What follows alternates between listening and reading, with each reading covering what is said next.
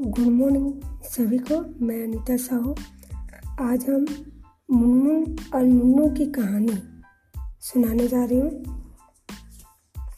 एक दिन रमा के घर में दो कबूतर आ गए।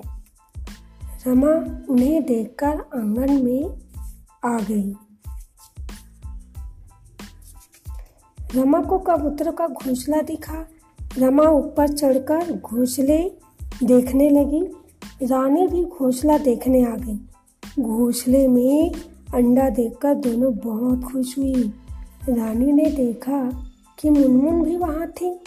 रमा ने मुनमुन को वहाँ से भगा दिया। मुनमुन फिर से लौट आई। रमा ने मुनमुन को दूध पिलाया। वे मुनमुन को रोज दूध देने लगी।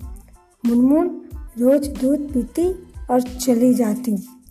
रमा रानी को एक दिन अंडे में दरारें दिखी। अंडे में से बच्चा निकल आया। रमा और रानी ने उसका नाम मुन्नू रख दिया।